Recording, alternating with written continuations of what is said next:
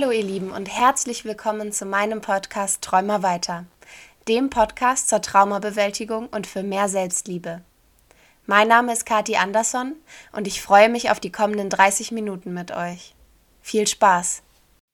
Hallo ihr Lieben und herzlich willkommen zu einer neuen Folge. Heute spreche ich mit Elena. Hi Elena. Hallo. Schön, dass du da bist. Magst du dich mal kurz vorstellen? Gerne, gerne. Erstmal danke, danke, dass ich überhaupt den Raum hier bekomme von dir, dass sich das so schön zusammen, zusammengefügt hat. Ähm, ich bin Elena. Ich ähm, bewege mich so seit acht, neun Jahren äh, irgendwo zwischen Musikbusiness, Fernsehbusiness, in diesem ganzen Zirkus, den man gut, äh, gut und gerne irgendwas mit Medien nennt. Und äh, bin ursprünglich bin ich aufgewachsen im Sauerland, recht klein und beschaulich, ähm, habe in Köln studiert und bin dann vor ja vor achteinhalb Jahren bin ich nach Berlin gekommen und ähm, in diesem äh, wahnsinnig interessanten Becken äh, der Medienbranche, wo sich viele spannende Persönlichkeiten bewegen, wo du auch mal ähm, viel mit Hedonismus zu tun hast, äh, allerhand bunte Dinge erlebst, bin ich durch meine eigene Geschichte ähm, zur Persönlichkeitsentwicklung gekommen. Mich hat es schon immer seit Kindertagen ähm, interessiert, warum Menschen ticken, wie sie ticken. Und durch so, so ein paar persönliche Erlebnisse ähm, wo wir vielleicht auch später noch drauf kommen werden, bin ich in diesen äh, schönen Garten der, ähm, der Achtsamkeit, der Persönlichkeitsentwicklung, der Therapie und des Coachings ähm, reingestolpert und habe gesehen, was es da so allerhand für bunte Dinge gibt, die mir ähm, sehr geholfen haben, teilweise auch nicht. Und ähm, nachdem ich diese Reise jetzt so seit fünf Jahren mache und äh, ja, da habe ich mir überlegt, gut, vielleicht ist es mal an der Zeit, das auch weiterzugeben und habe mich jetzt dazu entschieden, eine Coaching-Ausbildung zu machen, ähm, sowohl einmal auf der systemischen Ebene als auch ähm, auf der energetischen Ebene, mal zu gucken, wie ich so die hunderten Sachen, die ich gemacht habe in den ganzen letzten Jahren, gewinnbringend vereinen kann und Menschen damit inspirieren kann und ähm, das so schön ergänzend zu dem, was ich sonst den lieben langen Tag mache. Und das ist äh, Künstlermanagement im weitesten Sinne für eine große Fernsehsendung in Deutschland. Ähm, das ja schön zu kombinieren, weil ich finde, gerade so ähm, Spiritualität, ähm, Achtsamkeit, Psychologie, ähm, diese Sachen schließen gar nicht das Popkulturelle oder das Leben, was wir sonst haben, aus. Ich finde, das, man kann das ganz schön miteinander balancieren, integrieren. Und ähm, äh, oft ist es ja so, dass wir gerne mal und sagen, ach Gottchen, die ganzen, ähm, ganzen Spiris mit ihren Räucherstäbchen, ihrem Om Shanti Shanti oder die ganzen Psychos da, ähm, damit wollen wir nichts zu tun haben. Und die anderen sagen, ach Mensch, diese ganzen Schlafenden, die wissen ja überhaupt nicht mit sich selber was anzufangen. Und ich sehe mich da so ein bisschen, ähm, weil ich eben so beide Extreme so, so gut vereinen kann mittlerweile, als ja, vielleicht eine Art Brücke dass das eine gar nicht, dass das Meditationskissen zum Beispiel nicht die durchgetanzte Nacht im Club ausschließt, sondern dass es vielmehr darum geht, wie komme ich in meine Balance, wie kenne ich meine Kontrollleuchten, damit ich weiß, wie ich wieder in die Balance komme. Und ähm, vielleicht kann ich damit den einen oder anderen inspirieren und mit auf meine Reise nehmen, ohne mich darüber zu stellen und zu sagen, hey, wenn du so sein willst wie ich, dann musst du das und das machen. Denn das finde ich mhm. immer, das, das schafft Distanz. Und ähm, ja, vielleicht kann man so ein bisschen am Ende die Welt zu einem, zu einem leicht zufriedeneren, gesünderen Ort machen, wenn man seine eigenen Sachen teilt. Ja, voll. Und vor allem, wenn man irgendwie so einen, so einen Zwischenweg oder so eine Balance findet, ne? Ähm, da kommen wir gleich drauf. Ähm, aber lass uns doch erstmal starten mit fünf schönen Dingen in deinem Leben. In meinem Leben. Ähm, es ist gerade, ich bin unglaublich dankbar dafür, ähm, in, dieser, in diesem 2020 ähm, für ein recht gesundes Mindset mittlerweile. Das hat mir sehr geholfen, mich mit mir selber auseinanderzusetzen in, in diesem Jahr. Und das, das kann bei der kleinen Geschichte morgens anfangen. Ich schlage die Augen auf und bin, überlege, wofür bin ich gerade dankbar. Das kann in eine mhm. Morgenroutine gehen. Das ist was sehr Schönes, was mir ähm, viel gebracht hat, Routinen zu schaffen. Und wenn die nur zehn Minuten Journalen sind. Ich glaube, da darf jeder für sich rausfinden, was ihm gut tut. Ähm, für, für das bin ich, für diese beiden Sachen bin ich vor allem dankbar. Für das Mindset und für die Morgenroutine. Ähm, dann aber auch eine Kleinigkeit, einfach so morgens äh, Sonnenaufgänge, sich mal zu, anzuschauen, was die, ähm, was die Natur da immer alles, alles leistet und schön macht. Ähm, ja. Oder auch generell ähm, wirklich sich daran auch mal so, so bewusst zu werden. Ich wohne zum Beispiel, ich habe das Privileg, alleine zu wohnen. Und da, ähm, da weiß ich, dass es anderen Leuten in diesem Jahr vielleicht nicht so gegangen ist und das wahnsinnig auch Stress provozieren kann. Und da mhm. auch mal mhm. dankbar zu sein für das, was ich da gerade habe. Meine Wohnung zum Beispiel, dass ich eine, eine Wohnung habe, die, wo ich mich geschützt zurückziehen kann, wo ich ich sein kann. Ähm, da bin ich auch sehr dankbar für. Ähm, das waren jetzt, warte mal, das waren jetzt drei oder vier? Vier. Drei? Vier waren wir, ja. ähm, wofür bin ich noch dankbar? Für Musik. Für Musik.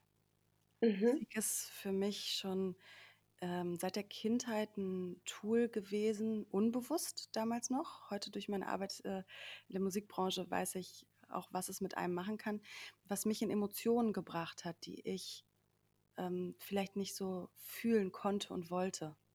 Das war so ein schönes Übersetzungstool, sowohl in eine positive Richtung, aber als auch mal in eine negative Richtung, die mal mhm. oder vermeintlich negativ, weil wir haben ja eben diese ganze Farbpalette, die sich ja auch immer mal wieder zeigen möchte. Aber ich war lange darin sehr groß, ähm, das im Keller zu halten und das gar nicht und teilweise Dinge gar nicht fühlen zu wollen. Und da war Musik ähm, ein guter, äh, ein gutes Tool. Und das kombiniere kombinier ich im Moment morgens ganz gerne mit Tanzen. Morgens Musik an, schönen Song und tanzen, damit man einmal richtig schön den Körper fühlt. Ja, finde ich total schön. Ich schaffe das im Moment nicht so. Ich beneide jeden oder jede, die das morgens hinbekommen, sich so zu fühlen und so den Raum zu geben. Ich habe meine Bewegung ja morgens schon durch die zwei Hunde. Also ich komme morgens immer an die frische Luft und ich bewege mich immer quasi das Erste, was ich morgens mache. Schön. Aber nicht auf mich fokussiert, sondern auf die Hunde fokussiert. Weißt du, also das gibt mhm. dem Ganzen nochmal noch mal was anderes, weil es ist kein, um jetzt was Gutes für mich zu tun, gehe ich jetzt eine halbe Stunde in den Wald. So ist es nicht, sondern es mhm. ist der Hund muss jetzt ganz dringend raus und eigentlich habe ich so viel auf der To-Do-Liste und so viel zu tun und jetzt muss ich noch mal ganz schnell vor die Tür und dann kann ich gleichzeitig noch den Müll runterbringen und schnell Brötchen holen und weißt du, das ah, ist kein, okay. ja. ich genieße jetzt Zeit, sondern es ist das und das und das und das und währenddessen gehe ich noch schnell vor die Tür. Mm, ja, und das gut. ist was, was ich, was ich ein bisschen vermisse im Moment, mhm. ähm, was aber jetzt auch während wenn dann die Weihnachtszeit kommt und wir dann wieder auf dem Land sind bei meinen Eltern, da wird das dann alles nochmal ein bisschen entschleunigt und da freue ich mich sehr drauf. Schön. Kannst du es so sehen, dass du vielleicht äh, das bewusst genießt mit den, mit den Hunden dann und die Zeit, also als Team sozusagen? Es ist Zeit für die Hunde und es ist Zeit für dich? Das kann ich eher abends. Also mhm. abends, wenn ich die, die Runde gehe, dann ist es oft eine größere Runde. Ich gehe auch mit unserem Großen hauptsächlich, meine Frau geht mit dem Kleinen. Mhm. Und ähm, es ist ja immer irgendwie Training mit so einem Hund. Also es ist ja nie komplett entspannt, einfach nur Gassi gehen, sondern da ist ja immer ein Trainingsaspekt drin. Mhm. Aber das kann ich ähm, abends viel besser, weil ich dann all das abgeschlossen habe. Also ich arbeite auch tatsächlich immer nur bis 17 oder 18 Uhr und dann setze ich mir einen Cut, egal wie viel ich geschafft habe. Weil ich weiß, wenn ich jetzt nicht aufhöre, dann höre ich gar nicht mehr auf und ich brauche dann so die Zeit für mich abends. Deswegen ist abends für mich die Runde immer viel mehr ähm, entspannt und hat viel mehr mit äh, Me-Time zu tun als morgens. Ich glaube, da findet jeder auch seine, ja, sein, sein Turnus, wie es für ihn da richtig mhm. ist. Ich, bei mir hat sich das so entwickelt mit, äh, mit dieser schönen Morgenroutine, weil ich ein wahnsinniger Frühaufsteher bin. Schon seit der mhm. Kindheit, ähm, das hat meine Eltern unglaublich genervt, dass ich um 4.30 Uhr teilweise wach geworden bin. Oh, wow. Und machen wollte und bitte aufstehen. Und kannst du dir vorstellen, wie die Eltern äh, manchmal darauf reagieren? ähm, hat, hat, es, hat dann auch zur Folge, dass ich jahrelang, auch wenn ich mit Freunden, wenn die bei einem übernachtet haben, die äh, dann lag ich da wie so eine Mumie. Da gab es ja noch mhm. keine, keine, kein Smartphone oder irgendwas, wo du dich ja. im Dunkeln mit beschäftigen kannst. Dann habe ich immer das Gefühl gehabt, ich darf mich hier nicht bewegen und habe mhm. da stundenlang ausharren müssen. Danach mhm. einen Freund gehabt, der Langschläfer war bis in, bis in die Mittagszeit. Das war, das fand ich als Teenager und als Kind unglaublich doof. Mhm. Mittlerweile ähm, ist es nicht mehr 4.30 Uhr, mittlerweile ist es meistens so 5.30 Uhr, kurz vor 6 und ich liebe das. Ich liebe es, dass ich die Welt morgens ein Stückchen für mich habe. Mhm. Dass ich nicht das Gefühl habe, ähm, performen zu müssen, unter Druck zu sein oder die Welt äh, geht schon los und irgendwer will was von mir. Das ist so, so ganz ja. meine heilige Zeit morgens, in der ich mich unbeobachtet fühle. Und mhm. die nehme ich mir dann auch, damit ich mich als erstes am Tag mit mir verbinden kann, weil ich jemand bin, ja. der sich erst sehr langsam und schlecht fühlt. Wirklich, wie geht es mhm. mir denn eigentlich? Da brauche ich sehr viel eigenen Raum zu. Und deswegen ist mir das morgens so wichtig, diese Morgenroutine. Ich finde das so spannend, weil ich mit, mit jedem Gast irgendwie so Parallelen finde, wo ich immer dachte, das wäre was, was nur ich habe. Mhm. Weißt du? Also meins ist es nicht 5.30 Uhr und auch nicht kurz vor sechs, aber meine Frau schläft auch länger als ich, wenn sie kann. Und ich stehe morgens um 7 oder 7.30 Uhr auf und nehme den kleinen Hund mit, weil der sich nicht mehr entspannen kann dann im Bett und sitze dann mit ihm bei uns im Wohnzimmer auf der Couch. Er kuschelt sich dann nochmal bei mir unter den Beinen, habe ich dann so eine kleine Höhle mit einer Decke gebaut. Da kuschelt er sich nochmal ein. Und dann mache ich irgendwas im Fernsehen an. Also ich gucke morgens eine halbe Stunde Fernsehen, so einen ganz dummen Weihnachtsfilm oder so. Irgendwas. Und da sitze ich dann und trinke meinen Tee. Ich trinke morgens immer Tee und guck mir das an und kann das einfach richtig für mich genießen, weil genau wie du sagst, da will noch keiner was von mir. Also mhm. um 7.30 Uhr ruft kein Kunde an, ähm, kein Kooperationspartner möchte was, ich muss auch noch nicht arbeiten, meine Frau schläft noch, also es kommt von keiner Richtung irgendein Druck. Mhm. Und deswegen sitze ich da dann auf der Couch, gucke so ein, so ein Netflix Original innerhalb von drei Stunden produziert Film diese Weihnachtsfilme sind ja ganz furchtbar produziert. Ja. Ähm, und freue mich einfach über meinen Tee. Also ich finde das total schön, dass, dass du das auch machst und ich kann es absolut nachvollziehen. Ja, es, ist, es, es macht mich richtig glücklich morgens. Mhm. Das macht mich wirklich, wirklich glücklich. Ähm, das fällt mir auch jetzt gerade, wo wir drüber sprechen, fällt mir das auch gerade erstmal auf, wie, äh, wie schön das ist. Und auch so wie du das machst. Ich habe als Kind auch ganz, morgens als erstes Fernsehen geguckt. Ich habe als mhm. erstes morgens Fernsehen geschaut. Ähm, man könnte jetzt meinen, oh Gott, oh Gott, jetzt haben die Eltern das Kind ständig Fernsehen lassen. Ach. Bei mir war das äh, allerdings der Fall. Ich habe mich hat Fernsehen immer schon fasziniert. Ich habe das mhm. immer schon so mit großen Augen davor gesessen. Ich bin 88 geboren, ähm, gerade so in den 90ern, so diese große Zeit der Game Shows und das ist alles so, it's all about illusion. Ne? So, was ist Fernsehen? Was steckt, was steckt hinter diesen Kulissen? Das, das fand ich, hat mich immer schon fasziniert. Wahrscheinlich auch der Grund, warum ich jetzt äh, im Endeffekt dort gelandet bin.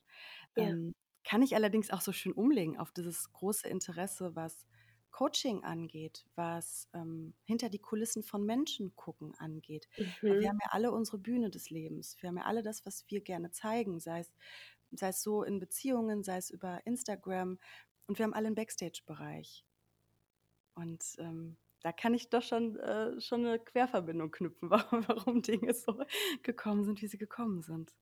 Das finde ich unheimlich spannend. Den Vergleich von, von dem öffentlichen, also ich finde so Fernsehen, wahrscheinlich auch, weil ich nicht aus der Branche komme, aber für mich ist Fernsehen noch so eine, so eine magische Welt, so mhm. im Fernsehen zu sein. Das ist irgendwie so total abgefahren, dass da Menschen in diesem Gerät sind, weißt du? Ich finde, ja. das ist unfassbar magisch.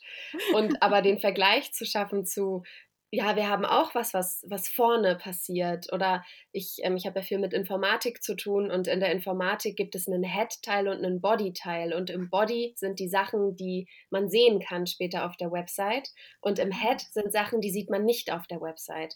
Und ich beschreibe das meinen Schülerinnen, die sind ja ähm, neun oder zehn, mhm. ähm, immer indem ich sage, ja, schaut mich mal an. Wenn ihr meinen Kopf seht, dann seht ihr nicht, was da drin vorgeht. Aber mhm. wenn ihr meinen Körper seht, dann seht ihr, ich habe einen Pullover an, ich habe eine Hose an, ich habe Schuhe an. Also ihr seht, was quasi in mir ist. Also der Head, das ist mhm. komplett ähm, unsichtbar quasi für euch und das, was mein Body ist, das seht ihr.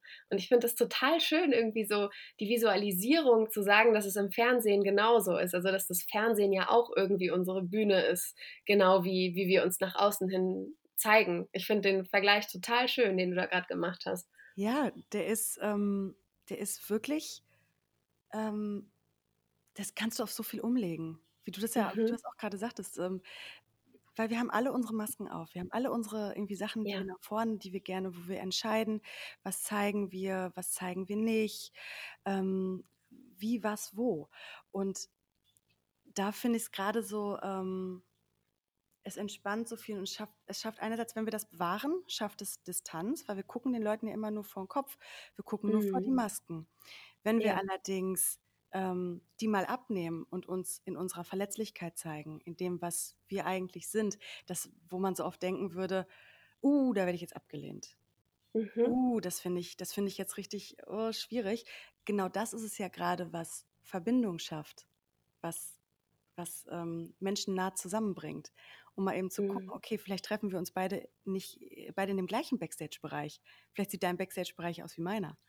Ja. Und, und äh, so wie wir jetzt gerade, das, ist, das fand ich einen ganz schönen Moment, geschaffen haben, ähm, wo wir beide gemerkt haben, hey, wir haben morgens die, den gleichen Beweggrund, Mhm. warum, warum wir uns morgens erstmal zurückziehen oder das so für uns haben und machen. Ja. Ich finde es total spannend, dass du einerseits mit, mit so einer outgoing Branche arbeitest Mhm. und andererseits dich aber in deinem Coaching ja sehr auf das, was innen drin passiert, beziehst. Also, dass du quasi, das ist ja ein Kontrast, deine, deine zwei Jobs quasi. Ja. Fühlt sich das manchmal an, wie zwei Leben zu haben? Es fühlte sich lange an, wie zwei Leben zu haben. Es fühlte sich Mhm. lange an, weil ähm, ich bin auch dann im Fernsehen natürlich gelandet, weil ich das unglaublich toll fand. Und dann wirst du da wie ein Fernseher reingeschmissen und siehst auf, arbeitest auf einmal mit Menschen. Ich arbeite viel mit Künstlern und wirklich mit Prominenten, ähm, wo du dann erstmal gedacht hast, oh Gott, oh Gott, oh Gott, mein 14-jähriges Ich wäre jetzt gerade in Ohnmacht gefallen. Ja. Ähm, und habe dann aber sehr schnell gemerkt, ähm, kommt vielleicht auch dadurch, dass ich eine recht nahbare Art habe, dass das auch alles Menschen sind.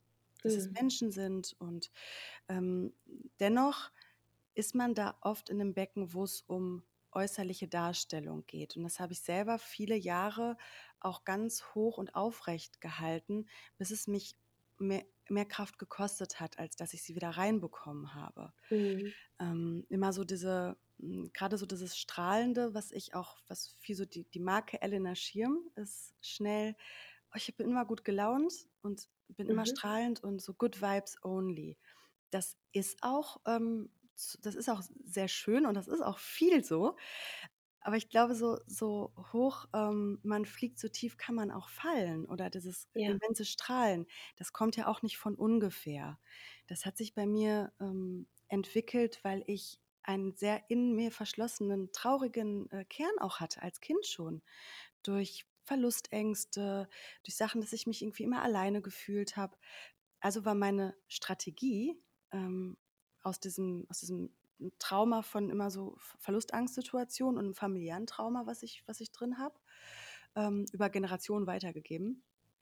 Ähm, da wirklich rauszufinden, okay, äh, wie, wie kanalisiere ich das am besten, indem ich immer Mhm. gucke, wie andere Menschen agieren, wie ich darauf reagiere und wie ich mich da bestmöglich chamäleonartig dran docken kann. Ja. Und heute, also irgendwann ist mir das so mit, das, das kannst du eine Weile machen. Das ist dann auch ähm, in Ordnung so, das ist innerlich den Kern zu haben und mit Overthinking und ähm, alten Gefühlen, die man nicht einordnen kann, sich da in seinem Türchen äh, oder hinter verschlossener Tür im, im Kreise zu drehen. Das, das kann man machen, aber ich habe dann von außen, hat es mir dann einfach die Tür irgendwann eingeschlagen, indem Mhm. ich ähm, Erfahrungen in Beziehungen hatte, die mich immer wieder ähm, ja, fühlen lassen haben, als sei ich nicht, als sei ich nicht passend, als sei ich nicht genug. Ähm, ich habe mir gedacht, Mann, ich mache doch so viel dafür. Ich mache doch immer so, ich gucke doch immer, dass es, dass das Außen alles irgendwie äh, toll hat und habe dabei Ja. völlig vergessen, dass in mir drin auch was ist, was ich da zeigen möchte.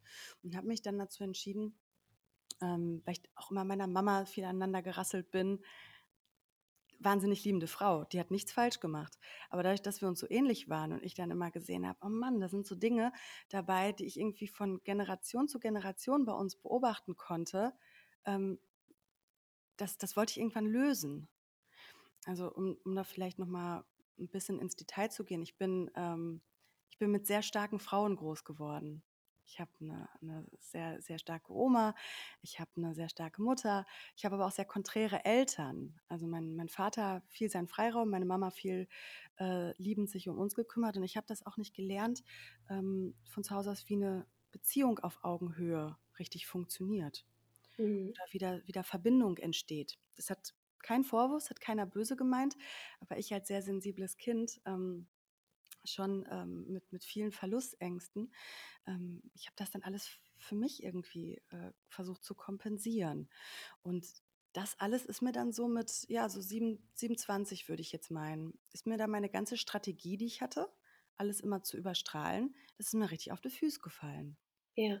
Und ähm, dann durfte ich mir mal angucken, ähm, wie das alles so, ja, woher das Ganze so kommt, weil das ist ja nicht immer das Außen, was schuld ist. Mhm. Ähm, ja. Das kann man, nicht, kann man nicht immer pauschalisieren, wie ich finde, aber bei mir war es so. So ist alles nur ein Spiegel von dem, was eigentlich in mir drin passiert ist. Ähm, und da dann selber die Verantwortung zu übernehmen mit einer Verhaltenstherapie, ähm, mit Coachings, mit, ich habe schamanisch gearbeitet. Ich habe mir eigentlich alles angeguckt, was ich spannend fand in diesem, in diesem ganzen Metier. Mhm. Und da immer versucht, sehr undogmatisch rauszuziehen, was mir hilft, um nämlich in die Balance zu kommen. Weil ich hatte ja dann diese, dieses ganze Außen, diese, dieses strahlende Außen, was ich hatte in meinem Beruf. Ja. Und dann kam natürlich einmal dieser, dieser innere Clash und dann hatte ich auf einmal dieses ganze Chaos da in mir, dieses, dieses traurige Innen, was mit Wut war, was traurig war, was es einfach sich in der Ohnmacht gefühlt und nicht verstanden gefühlt hat. Gerade so das innere Kind. Und das habe ich dann durch diese ganzen Tools immer geschaut, okay, was passt für mich und wie, was kann ich daraus mitnehmen, damit ich eben das beides verbinden kann. Und heute äh, geht es ganz wunderbar, dass ich schauen kann, okay, was ich aus welcher Welt mitnehme, um es für mich ähm, verbunden zu machen.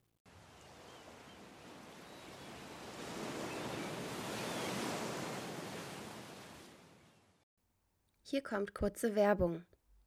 Wir alle brauchen mal etwas Unterstützung dabei, um die Balance zu finden. Deswegen hat No Cosmetics eine Gesichtspflege entwickelt, die unserer Haut hilft, das Beste aus sich herauszuholen, damit wir uns auch ohne Make-up in unserer Haut wohl und wunderschön fühlen. Passend zur heutigen Folge stelle ich euch das Rebalance Serum vor. Das Rebalance Serum ist eine schützende Biosphäre für die Haut. Es bringt das Mikrobiom der Haut wieder ins Gleichgewicht. Dabei geht es nicht darum, alle Bakterien auf der Haut zu vernichten, sondern die guten Bakterien zu fördern und die schlechten zu bekämpfen. Der maritime Wirkkomplex stärkt und balanciert die Hautflora und hilft deiner Haut beim Ausgleich des pH-Werts und unterstützt gleichzeitig deine Haut bei der Stärkung der mikrobiologischen Hautbarriere. Und weil No Cosmetics möchte, dass auch ihr sie mal ausprobieren könnt, haben sie uns einen Code gegeben. Mit dem Code TRAUMA10 spart ihr nämlich 10% ab 20 Euro Mindestbestellwert. Zu finden sind die No Cosmetics Produkte in jedem DM, bei Amazon und in ihrem eigenen Online-Shop. Werbung Ende.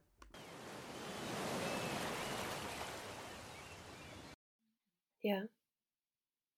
Super spannend. Ich finde tatsächlich, dass all das, was du sagst, also dass man so, ein, so eine Person nach außen hat und so eine Person nach innen, das, das kennen wir ja, glaube ich, alle. Also ähm, ich bin auch einer ziemlich, also ich bin tatsächlich in einer sehr stabilen ähm, Familie aufgewachsen. Meine Eltern bis heute verliebt, ähm, waren, waren da für mich, hatte eine tolle Kindheit, aber ähm, falls meine Eltern das jetzt hören, I'm sorry. Aber ähm, mein Papa ist und war auch schon immer der Mensch, der nach außen hin bei, bei Firmenveranstaltungen, bei Meetings einfach immer der Prince Charming war. Also mhm. ähm, super charmant und ganz nett und so ein, so ein richtiger Sunny Boy und zu Hause dann eben nicht. Ah, und ja. so bin ich aufgewachsen. Also ich kenne diese Menschen, die ähm, versuchen, ein anderes Bild nach außen hin zu zeigen. Und lustigerweise ist meine Frau da ähnlich. Meine Frau arbeitet ja auch in der Werbung und aber hat auch ein Restaurant. Und wenn sie auf Terminen ist oder in Meetings ist, dann ist sie so, dann, dann sprüht sie vor Freude und vor, ähm, mein Gott, bin ich charmant. Und sobald die Kamera bei Zoom-Meetings ausgeht oder sie nach Hause kommt, fällt halt diese ganze Fassade, weil sie es nicht mehr muss, also weil mhm. sie nicht mehr so sein muss. Ähm, was für mich aber als der Mensch, der in Anführungszeichen nur mit diesem inneren Menschen zu tun hat in stressigen Phasen, auch furchtbar anstrengend ist. Also ich hätte auch gern mal den Prince Charming als mein Papa gehabt und ich hätte auch gern mal die Princess Charming als meine Ehefrau gehabt. Also ich ähm, ziehe tatsächlich Menschen an, die, die eben auch versuchen, dieses andere Bild nach außen hin zu zeigen. Und natürlich habe auch ich mal schlechte Tage und auch ich habe mal schlechte Laune. Ähm, nur ich versuche das irgendwie auch außen zu zeigen. Also mit meiner, mit meiner offenen Art bei Instagram auch versuche ich auch zu zeigen, wenn es mir schlecht geht und mhm. eben nicht das zu tun, was mein Papa über meine Kindheit gemacht hat.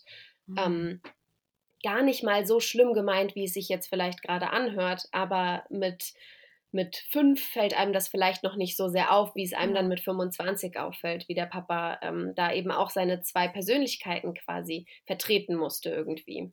Und das meint, das meinen Eltern ja auch und deswegen auch gegenüber meinen Eltern. Wir haben da auch ganz offen, ich habe die auch mitgenommen auf meine Reise zu mir selber und habe immer gesagt, das sind keine Vorwürfe, weil ich bin ich bin unglaublich liebend groß geworden. Teilweise ja. schon so, dass ich als Kind manchmal damit gar nicht umgehen konnte, weil ich das dann so gar nicht verstanden habe. Ähm, und ähm, Eltern tun ja immer nur ihr Bestes. Eltern tun immer nur ihr Bestes und Eltern sind auch Kinder ihrer Eltern. Und was für mich da sehr befreiend war in meiner ähm, inneren Arbeit ist, ähm, ich weiß nicht, hast du dich mal mit ähm, so Epigenetik, Ahnenforschung und sowas auseinandergesetzt? Nein. -mm. Das war für mich total der Key, weil ich habe eine Familienaufstellung gemacht und da kam auch mit durch, dass ich viel von, von, ja, von den Generationen davor mitgenommen habe. Und die Epigenetik ist so ein ganz neues Feld mittlerweile, wobei seit ein paar Jahren gibt es das auch schon. Und die beschäftigt sich damit, wie das eben möglich ist, dass gerade Traumata, ähm, Fähigkeiten und Eigenschaften, dass die von Generation zu Generation weitergegeben werden.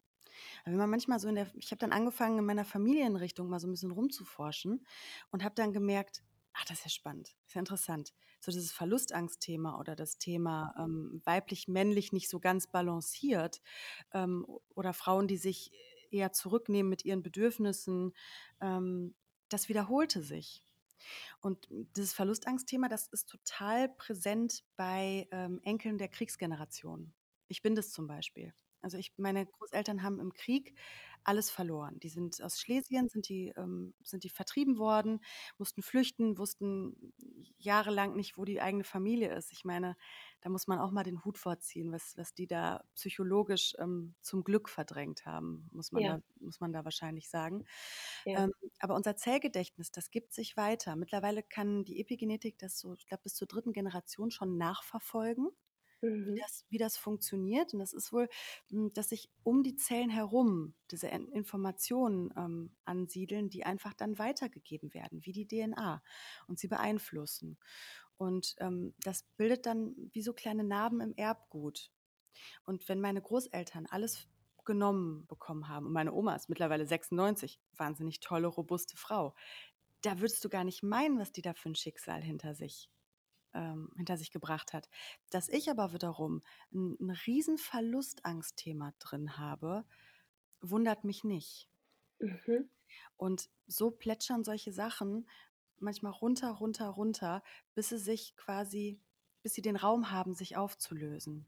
Und, ja. und das kann man jetzt, finde ich, in der Corona-Zeit ganz spannend beobachten, dass ganz, ganz viele Kriegstraumata sich zeigen. Sei es vom Horten von Toilettenpapier von, von anderen Geschichten mit, mit Ausspitzeleien vielleicht teilweise. Also ich habe das Gefühl, dass es gerade so 2020 so, so ein Becken dafür gewesen, dass eben so Themen sich zeigen können, die vielleicht seit Jahr, Jahrzehnten geschlummert haben. Mhm. Super spannend. Also wenn man das mal so darauf bezieht, ne, ich finde das unheimlich interessant. Und witzigerweise, also ich habe mich nie mit, mit Anforschung oder so mit dem, mit dem allgemeinen Thema befasst, was übertragen werden kann über Generationen. Aber meine Therapeutin sagte mal zu mir, dass ähm, es vielleicht spannend wäre, sich mal anzuschauen, was meine Mama im Hinblick auf Missbrauch erlebt hat, hm. ähm, weil das eben auch durch die Generationen übertragen wird. Und ich weiß da tatsächlich einige Sachen aus dem Leben meiner Mama, aber ich habe mich ein bisschen gegen den Gedanken geweigert, weil sich das ein bisschen so anhört, als würde ich das anziehen. Weißt du? Ja. Also als hätte sie etwas erlebt und ich würde jetzt aktiv das anziehen, das damit anziehen. mir das auch passiert. Mhm. Das finde ich ist ein furchtbarer Gedanke ja. zu sagen, ich wollte das, weil da sind wir ja wieder bei, beim Victim Blaming. Da, darf, da muss man ganz vorsichtig sein. glaube ich. Das ist, das ist ähm, bei so einem Thema, wo ich jetzt mit der Verlustangst zum Beispiel drüber rede, ist es was anderes. Da will sich irgendwie so, so was lösen. Bei sowas, hui, ähm, würde ich mir nicht anmaßen wollen. Ja. Würde ich mir absolut nicht anmaßen wollen, ähm, da, das auch zu pauschalisieren. Ich finde auch, dass man da nicht, dass man da vorsichtig sein sollte, aber andererseits fühlt es sich dann irgendwie komisch an, weißt du? Das ist nichts, dass, dass ich jetzt sagen mhm. würde, oh ja, ähm, stimmt, ich mache mir jetzt einfach mal Gedanken, ob das bei meiner Mama und bei meiner Oma genauso war und dann fühlt es sich für mich vielleicht besser an, sondern es fühlt sich für mich noch viel schlimmer an, mhm weil sich das anfühlt, als hätte ich damit was zu tun gehabt. Ja, das, da darf man, glaube ich, sehr, sehr, sehr, sehr vorsichtig sein. Ähm, Gerade bei, mhm. bei so schlimmen Sachen, das so zu pauschalisieren. Ähm, es gibt ein Buch dazu, das ist sehr spannend. Ähm, das heißt, äh, dieser Schmerz ist nicht meiner. Da geht es vor allem darum, ähm, nicht nach Taten oder nach Geschichten, also wirklich Vorfällen, die jetzt passiert sind, sondern wirklich zu gucken, ich habe immer wieder irgendein Thema und ich, ich merke, ich komme da nicht ja. weiter. Ich komme einfach nicht weiter und verstehe nicht, woher das kommt, weil ähm, einem ist es doch gut gegangen. Man hat jetzt nichts wahnsinnig, klar, ich habe zum Beispiel auch meine kleinen traumatische Erlebnis, Erlebnisse als Kind gehabt. Meine Mama ist ganz früh wieder arbeiten gefahren und mir hat man das nicht gesagt, äh, dass sie jetzt fährt. Und ich bin von meiner Oma abgelenkt worden beim Spielen und das ja. ist halt ein paar Mal hintereinander passiert. Und darin habe ich so lange Zeit versucht zu begründen, dass da mein, mein Trauma ja. der Verlustangst herkommt. Dass das allerdings bei mir jetzt in meinem Fall, ich rede da wirklich nur von, von dem, was ich da erlebt habe. Ähm, mir ist dann dieses Buch in die Hände gefallen, eben dieser Schmerz ist nicht meiner, ähm, wo es darum geht, wie wir uns mit dem seelischen mhm. Erbe unserer Familie aussöhnen. Und darauf bin ich dann gekommen, dass es eben halt so typische Kriegsenkelgefühle gibt, wie Sehnsucht, Verlustangst, Wut, fehlender Fokus. So das, das habe ich auch ganz doll drin, immer in Alarmbereitschaft zu sein immer in Alarmbereitschaft zu denken, es passiert was, es ist was los. Und ich habe dann auch so, ja, da auch die Verbindung zu mir selber nicht gefunden, weil ich immer dachte, Mann, jetzt, was ist denn mit dir eigentlich los? So, so schlimm ist es doch gar nicht. Und hm, diese, dieser Mark, Mark Wollin heißt er, der das Buch geschrieben hat, der geht über die Sprache. Das ist vor allem halt interessant, wenn man so gar keinen Ansatz hat, was einem immer so wieder das Beinchen stellen könnte. Ähm, bei mir habe ich dann rausgefunden, dass ich ganz oft so Kriegsbilder in meiner Sprache drin habe, indem ich einfach frage, ach, wie läuft es denn an der Front? Oder ich kämpfe dagegen oder schwere ja. Geschütze auffahren. Das waren dann so Sachen, wo ich gemerkt habe, oh wow. Und ist, man muss auch gar nicht, ähm, gerade wenn man so sich mal mit den Sachen der Familie auseinandersetzt, man soll jetzt damit nicht seine ganze, Familie auffühlen und sagen, du hast vielleicht hier was und Tante Uschi hat da was und der hatte aber dies. Darum geht es gar nicht. Es geht eigentlich nur darum, was wir dadurch mitnehmen und was sich ähm, für unsere nächsten Folgen, Folgegenerationen ja. dadurch auflösen kann. So, und das, das fand ich ganz spannend, weil das auch nochmal eine Art war, Traumata zu sehen, ähm, äh, die, die vielleicht mhm. so gar nicht bewusst sind. Voll, aber super spannend. Mega spannend. Also wenn man sich da so rüber, darüber mal Gedanken macht, ne? ich glaube, da muss ich mich mal reinlesen nach unserem Podcast. Ich finde das unfassbar interessant, weil, wo du es gerade sagst, was ich immer sage, ist, wenn, wenn irgendwas passiert, sage ich immer, dann ist aber Polen offen. Weißt du? Hm. Das, ist, das, ist, das ist oft nicht, das kommt oft nicht von ungefähr. Unsere Sprache ist ein wunderbarer Schlüssel, Schlüssel für unsere ja. Seele. Und, und man, man kommt da so schnell da, daran, ähm, so immer die Vorfahren dafür zu blamen. Oh, ähm, hier hatte ich aber eine Oma, die sich vielleicht nicht gegen mhm. den herrischen Opa durchsetzen konnte. Und da hatte ich aber eine Oma, die sich gegen den Opa zu viel durchgesetzt hat, weil sie alles, äh, das, mhm. das Regiment zu Hause hatte. Ähm, wir haben auch unfassbar tolle Seiten dafür mitbekommen. Ich habe eine unglaubliche Resilienz. Ich habe ähm, äh, ich hab dieses Strahlen oder diese, diese Aufmerksamkeit dadurch entwickelt. Also Traumata können ja auch eine sehr ja. schöne Seite haben, wenn man sie bearbeitet hat und sich damit wirklich den Raum gegeben hat, sich damit auseinanderzusetzen, anstatt sie immer nur wegdrücken zu wollen oder sich dafür zu schämen. Und da sind wir wieder vielleicht an diesem Thema Balance, denn ich kann jetzt im Nachgang sehen, was meine Geschichte mir für unglaublich tolle, tolle, tolle, tolle Sachen mitgegeben hat. Und ohne das Ganze, ohne vielleicht ähm, diese persönlichen Themen gehabt zu haben, wäre ich nicht, wo ich, wo ich jetzt bin. Also ich würde vielleicht auch meinen Job gar nicht so gut machen oder ich hätte gar nicht dieses Einfühlungsvermögen. Und scheinbar gehört es für mich dazu, dass ich ähm, Menschen jetzt weiterhelfe auf diesem Weg. Und das könnte ich ja alles gar nicht, wenn ich da nicht selber durch viele mhm. Prozesse durchgegangen wäre. Ja, ich finde das auch immer schön, wenn man sagen kann, was man quasi so an Stärken entwickelt hat. Ich finde das immer ein bisschen schwierig zu sagen, ähm, dass es durch ein Trauma oder so entstanden ist, weil das, also da schwingt so ein bisschen mit, dass aus jedem Negativen auch was Positives entsteht und das finde ich schwierig.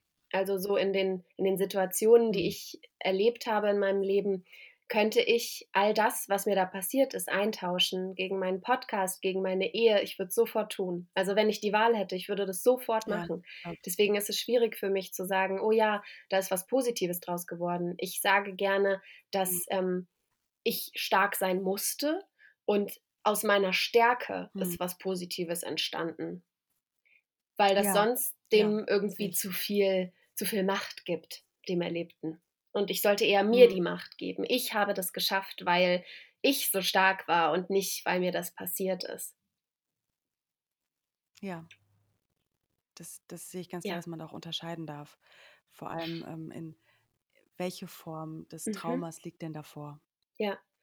Ähm, wow, ich bin, ich bin voll äh, jetzt im, äh, im Thema und muss unbedingt das sofort googeln gleich alles. ich bin auch so impulsiv, ich muss das immer alles sofort machen. Ähm, aber vorher würde ich ganz gerne noch die Folge mit dir schließen mit der Frage, was liebst du an dir, Elena? Ähm, was liebe ich an mir?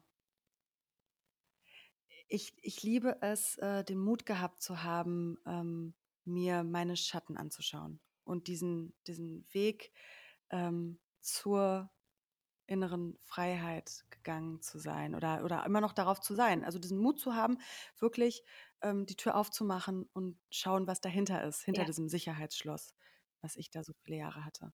Und auch den Mut zu haben, ähm, sich damit zu zeigen. Ja, darauf kannst du auch total stolz sein. So ein Mut ähm, erfordert auch irgendwie Kraft und eine starke Persönlichkeit. Ja, ja, wobei man so schnell immer erst denkt, so, oh Gott, Mhm. diese Schwäche oder das, das eben, wie wir den, bei dem Mhm. Backstage-Bereich vorhin waren, das kann ich nicht Mhm. zeigen. Das geht nicht. Oh Gott, oh Gott, oh Gott.